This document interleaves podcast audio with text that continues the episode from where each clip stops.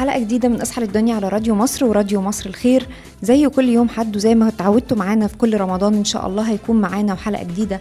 آه، معانا فضيلة الأستاذ الدكتور علي جمعة رئيس مجلس أمناء مؤسسة مصر الخير وعضو هيئة كبار العلماء. أهلا وسهلا فضيلتك وكل سنة وحضرتك طيب. أهلا وسهلا بكم وكل عام وأنتم بخير.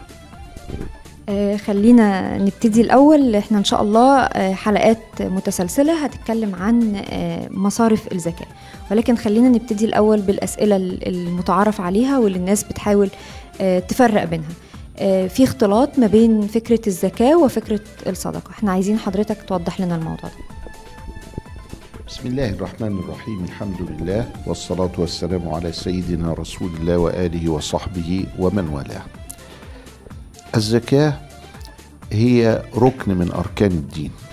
والنبي صلى الله عليه وسلم يقول بني الإسلام على خمس. شهادة أن لا إله إلا الله وأن محمد رسول الله وإقام الصلاة وإيتاء الزكاة. فهي وبعد ذلك صوم رمضان وحج البيت ولكن الزكاة ركن. ومعنى الركنية أنه لا يتأتى الإسلام إلا بها وأنه لا يجوز علينا أن نعطل هذه الفريضة وهذه فريضة أنشأها الله سبحانه وتعالى للفقراء وللمساكين ولمن نص عليهم في سورة التوبة من المصارف الثمانية التي يمكن أن نتكلم عنها فيما بعد.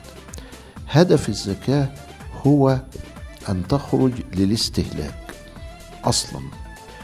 والاستهلاك بين الاقتصاديون المحدثون أهميته. وبأنه يبنى عليه الإنتاج أنه من غير ما نستهلك فإن الإنتاج يختل. ولذلك من معجزات ال ال الإسلام قضية الزكاة التي تدير حركة المال في المجتمع والتي تؤدي إلى الاستهلاك الذي يؤدي إلى العمل والإنتاج. ولذلك آه، كان آه، ركنية الزكاة بما تشتمل عليه من تكافل اجتماعي وبما تشتمل عليه من أحكام كانت مسألة آه، آه، قوية جدا. ده جانب الزكاة. آه، معلش عايز أسأل سؤال. دايما الاستهلاك صفة بتتقال وكأنها صفة غير محمودة. حضرتك تقصد بإيه كلمة استهلاك؟ في فرق كبير بين الاستهلاك وبين الصرف. المذموم الصرف. وكلوا واشربوا ولا تسرفوا إنه لا يحب المسرفين. أما الاستهلاك بمعنى الإنفاق بمعنى إني بروح أشتري حاجة من السوق. آكل واشرب والبس واسكن واتعلم واتعالج فده لابد منه وإلا السوق يموت. وربنا سبحانه وتعالى لم يجعل السوق يموت إنما جعله ينام. يضعف. ولذلك الاستهلاك بينشط هذه الحركة. تخيلي إن إحنا ما اشتريناش اللبس. طيب ومصانع اللبس تنتج إزاي؟ تخيلي إن إحنا ما اشتريناش العلاج. طب ومصانع الدواء هتنتج ليه؟ ما هو إذا كان المعروض من الدواء أكتر من المطلوب لأن ما بيشتروهوش. هو ده اللي لاحظه اللورد كينز في أزمة 1929 واللي خلت هناك أكثر من 11 مليون عامل عاطل في إنجلترا لوحدها فقال الله في أزمة هنا اقتصادية. إيه اللي حصل؟ فراح عمل حاجة لطيفة جدا. تيجي تلاقيها عندنا في التراث بتاعنا في ألف ليلة وليلة. فيقول لك احفر بير واطمر بير وما تعطلش أجير. يعني كنز بيقول آه، الحكومة تيجي وتقول يا جماعة تعالوا نبني كوبري.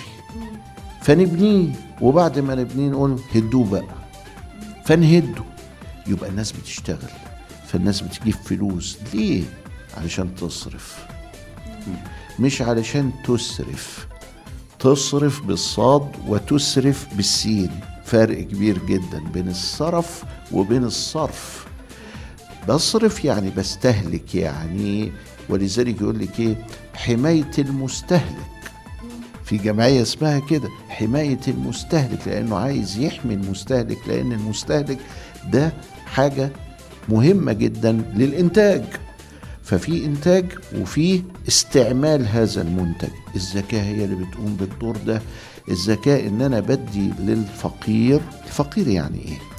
يعني محتاج عشرة الدخل بتاعه ثلاثة المسكين يعني إيه؟ محتاج عشرة الدخل بتاعه سبعة. فربنا بيقول إنما الصدقات للفقراء والمساكين. يعني مش للفقير بس مش للفقير بس بل للفقير والمسكين أيضا. فده ركن من الأركان المهمة وليها غرض وليها فايدة. وبعدين نبقى ننقل بعد كده لقضية الصدقة.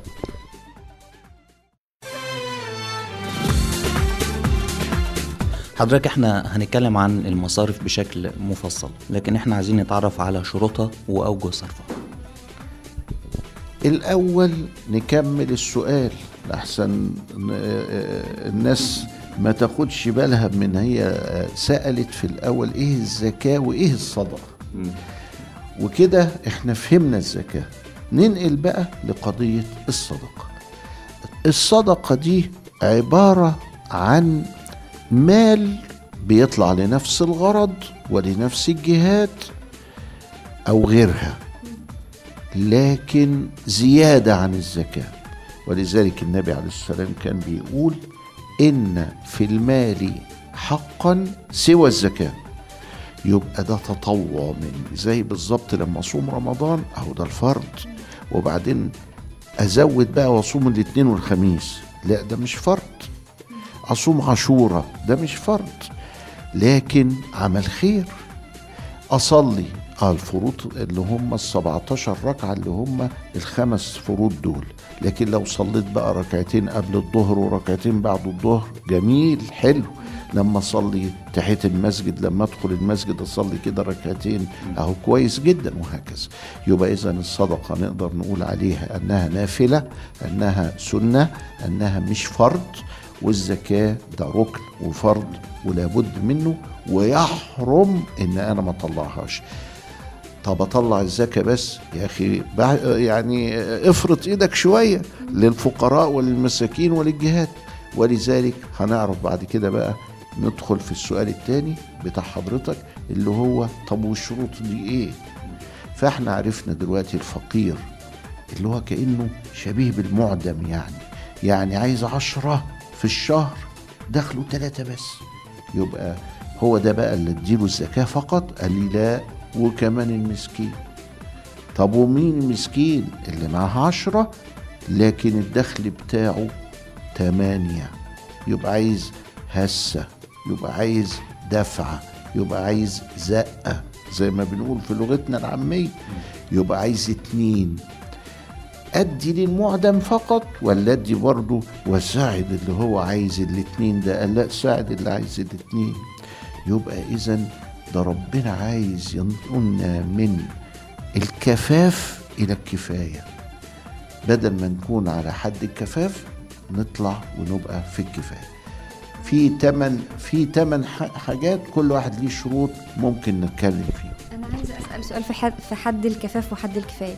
الناس بتختلف في طبقاتها. اذا فأنا ممكن أشوف حد فقير بالنسبة لي أو أشوف حد مسكين بالنسبة لي إنما ممكن يكون هو في طبقة تانية هو مستريح. إزاي نقدر نحددها؟ فكرة الفقير أو يعني ساعات يبقى في ناس بيشتغل معاهم عمال وبيشتغل معاهم مثلا عمال نظافة أو غيره هم بيبقوا شايفين إن دول مساكين بالنسبة لهم. إنما حد تاني يبقى شايفه إن هو ليه راتب شهري. إزاي أقدر أحدد المسكين والفقير؟ بالكالوريز. السعرات الحرارية.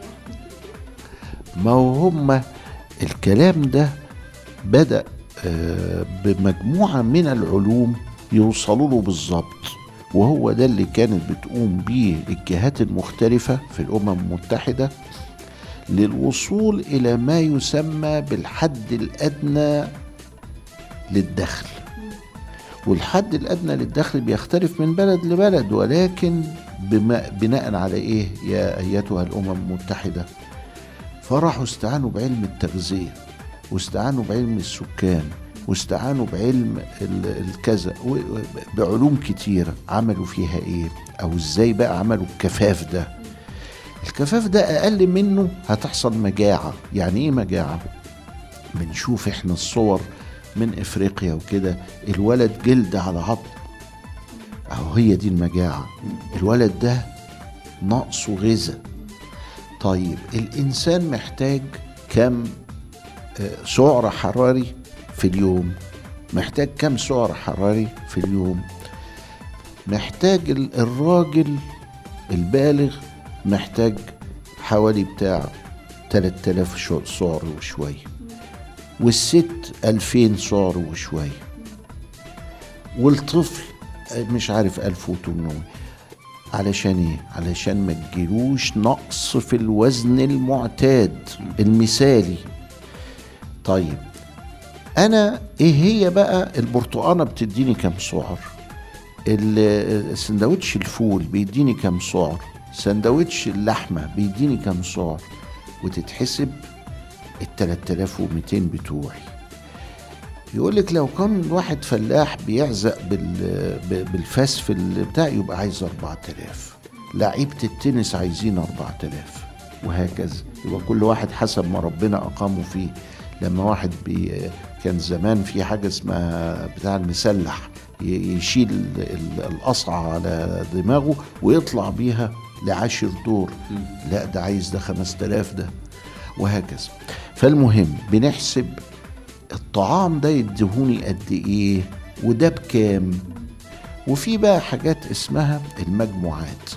مجموعة ألف وب وجيم ودال ولازم أكلي يبقى على المجموعات دي علشان ما يجيليش الأمراض المختلفة. وحينئذ يبقى أنا بتعامل مع علم التغذية اللي بيقول لي في النهاية إن الإنسان بيتكلف عشرين تلاتين جنيه في اليوم. أكل. وبيقول لك الأكل ده يجب أن يكون عشرين في المية من الدخل. طب يبقى شكلها إيه؟ تلاتين في تلاتين يوم يبقى الشهرية ب 900 جنيه. ال 900 جنيه دي في خمسة علشان عشرين في المية وعشرين في المية ده يعني الخمس. يبقى 900 في خمسة يبقى ب 4500 يبقى إذا الحد الأدنى 4500 ممكن يكون في يوم من الأيام عشر تلاف ممكن يكون في يوم من الأيام ألف. طبقا لكده. طب إيه من عشرين ضربته في خمسة ليه؟ عشان أنا ورايا سكن وورايا علاج وورايا انتقال وورايا وورايا وورايا تعليم وورايا لبس وورايا كذا. فلما عملوا المعادلات بتاعتهم طلعت كده. يبقى ال 4500 دول يبقى حد الكفاف. لما نيجي نحسبها كده عندنا علميا بنعرف بقى حد الكفاف بتاع بلدنا في زماننا يتساوي كام. اللي عندنا كان حاجة زمان اسمها مجلس الشورى. مجلس الشورى ده كان تبعه حاجة اسمها المجالس القومية المتخصصة. سنة 80 طلعت 286 جنيه الحد الأدنى للفرد. بالطريقة اللي أنا بحسبها دلوقتي. حضرتك من 80 للنهاردة 36 سنة اتغيرت الدنيا والأسعار اختلفت. فممكن جدا إن إحنا نلاقي لا دول بقوا الفرد عايز له 1200 جنيه. طيب أنا عندي أسرة نووية. الأسرة النووية يعني إيه؟ أنا وزوجتي وإبن واحد بس. ويكون طفل ما يكونش شخص كبير بيتعلم بقى وكده. لا لسه في العرب يقولوا عليه إيه؟ بابوس. إيه بابوس ده؟ ده الرضيع الصغير كده طيب البابوس الطفل الصغير اللي هو البيبي ده ده يعني كامل الأسرة بقى تعمل؟ قال والله الأسرة دي عايزة لها 2000 جنيه علشان يا دوبك تبقى في الكفاف. طب ده 1800 بس أو 2000 وهم خمس أفراد أو أربع أفراد يبقى على طول يستحق الزكاة ويستحق اللي إحنا بنقول عليها بقى الفجوة ها؟ اللي ما بين ال 2000 جنيه وما بين الدخل بتاعه. إذا كان فرد واحد و1800 يبقى ده محتاج له زقة ده عايز 200 جنيه في الشهر. لكن لو كان هو عنده أسرة من خمسة وخمسة في ألفين بعشرة وهو ألفين يبقى ده عايز تمانية. فيبقى نديله لغاية ما نغنيه يبقى إذا معروف بالشكل ده إن في طريقة علمية للحساب بناخدها من علوم متعددة من ضمنها وأهمها علم التغذية اللي بنوصل فيها إلى حد الكفاف ونحدده وبعدين إلى حد الكفاية اللي هو فوق بقى. خلاص استوفى كل حاجة وابتدى يرتاح إلى حد الكفاءة. كفاءة بقى ده بنروح نعلم الواد ركوب الخيل ونروح نعلمه لغات ونروح نعلمه آه تواصل اجتماعي وكمبيوتر ونروح. ها؟ ويقضي أجازته في في لندن. مين اللي عليه الزكاة؟ اللي عليه الزكاة الكفاف. علشان ننقله إلى الكفاية. إحنا لسه معاكم في اسحل الدنيا على راديو مصر ومشرفنا آه، فضيلة الدكتور علي جمعة رئيس مجلس أمناء مؤسسة مصر الخير وعضو هيئة كبار العلماء. هنخرج فاصل ونرجع مرة تانية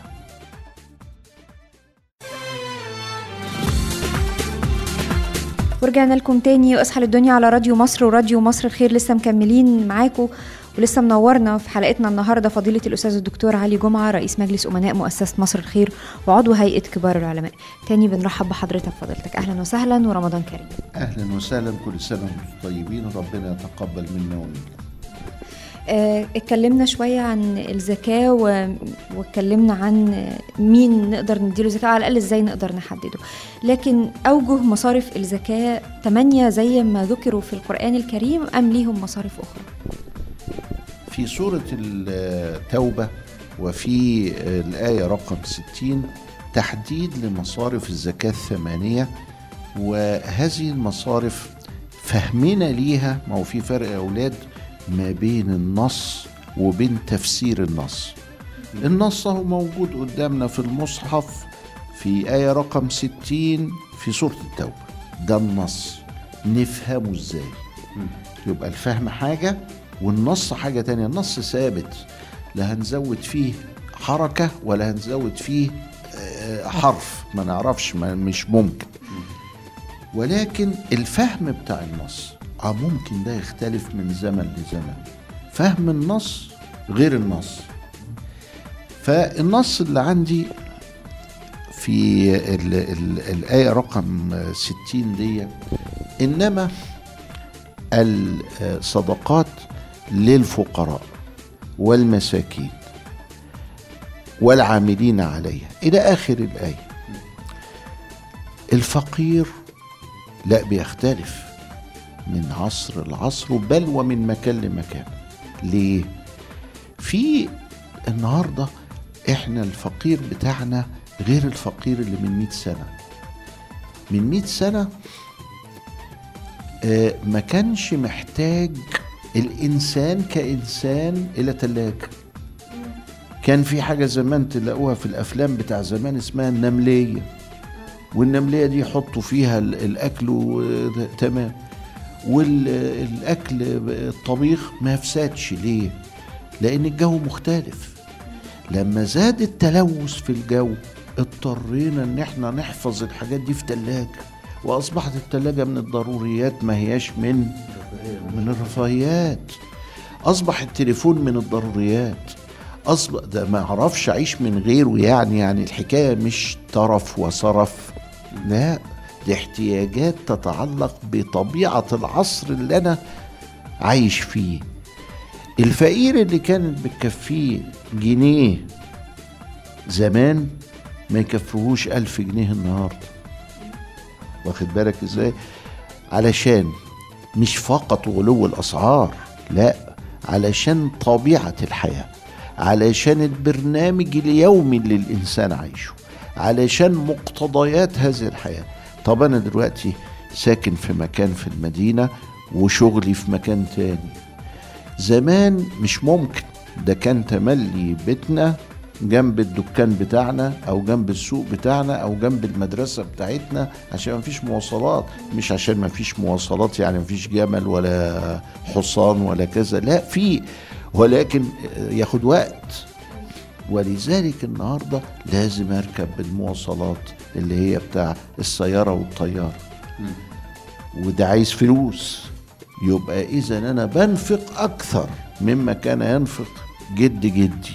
يبقى الفقر بتاعي مختلف عن فقر السابقين. فكلمة ربنا قال الفقراء. ماشي.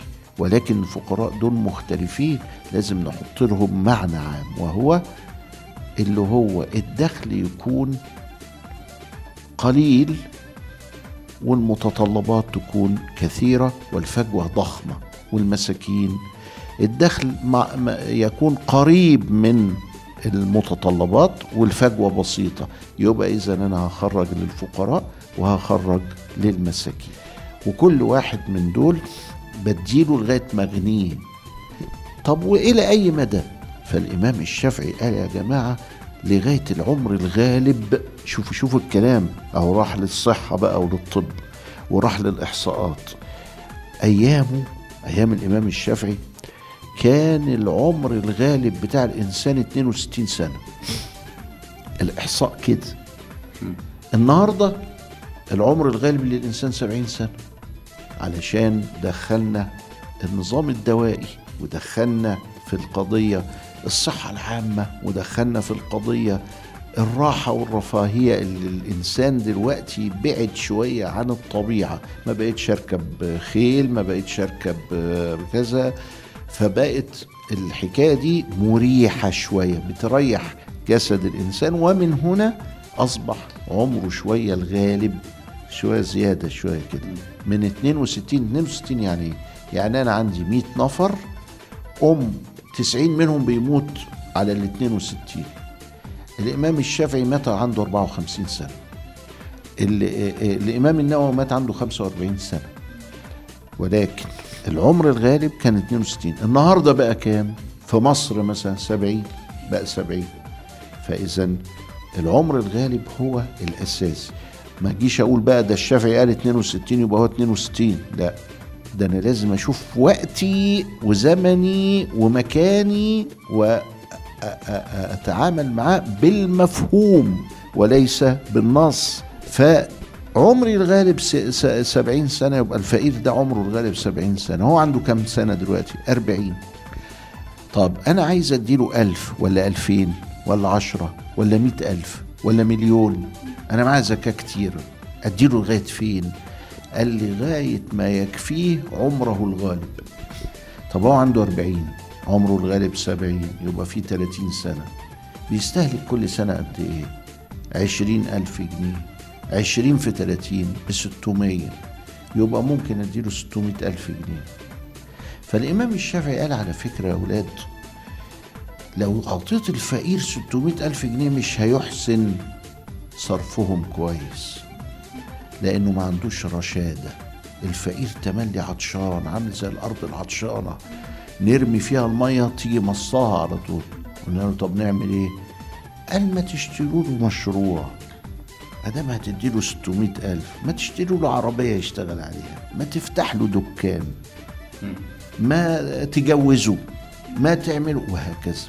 فيبقى إذا إحنا عايزين ال 600 ألف دول ما يضيعوش وما يتصرفوش إلا بطريقة تؤمن له حياته. وهنا برضه هنرد على كلمة استهلاك. ها؟ يعني مش استهلاك بمعنى الصرف بقى وتضييع الفلوس وبقى اتفتحت حال الحمد لله ربنا هو بعت لنا لا إحنا نحولها إلى مشاريع بقى أو إلى منتجات أو إلى حاجة تكفيه عمره الغالب اللي هو بقى 70 سنة. ومعنى كده إيه؟ إن لا يجوز إن أنا أديله 650 ألف. أخرنا العمر الغالب. طب افرض واحد عنده 50 سنة. يبقى فاضل له 20 طب افرض واحد عنده 60 سنة يبقى فاضل له 10 طب افرض واحد عنده 70 وفقير قال اديله سنة بسنة. اديله سنة بسنة. فوق السبعين نافلة. يعني لا اديله سنة بسنة بقى. شوف يكفيه قد إيه في السنة واديله. شوف يكفيه قد إيه في السنة واديله. ما تديلوش بقى زي دكهت اللي في مقتبل العمر اللي عايز يبني نفسه إلى آخره. اذا ده نظام. نظام كويس جدا والمقصود به إخراج الناس من حد الكفاف إلى حد الكفاية.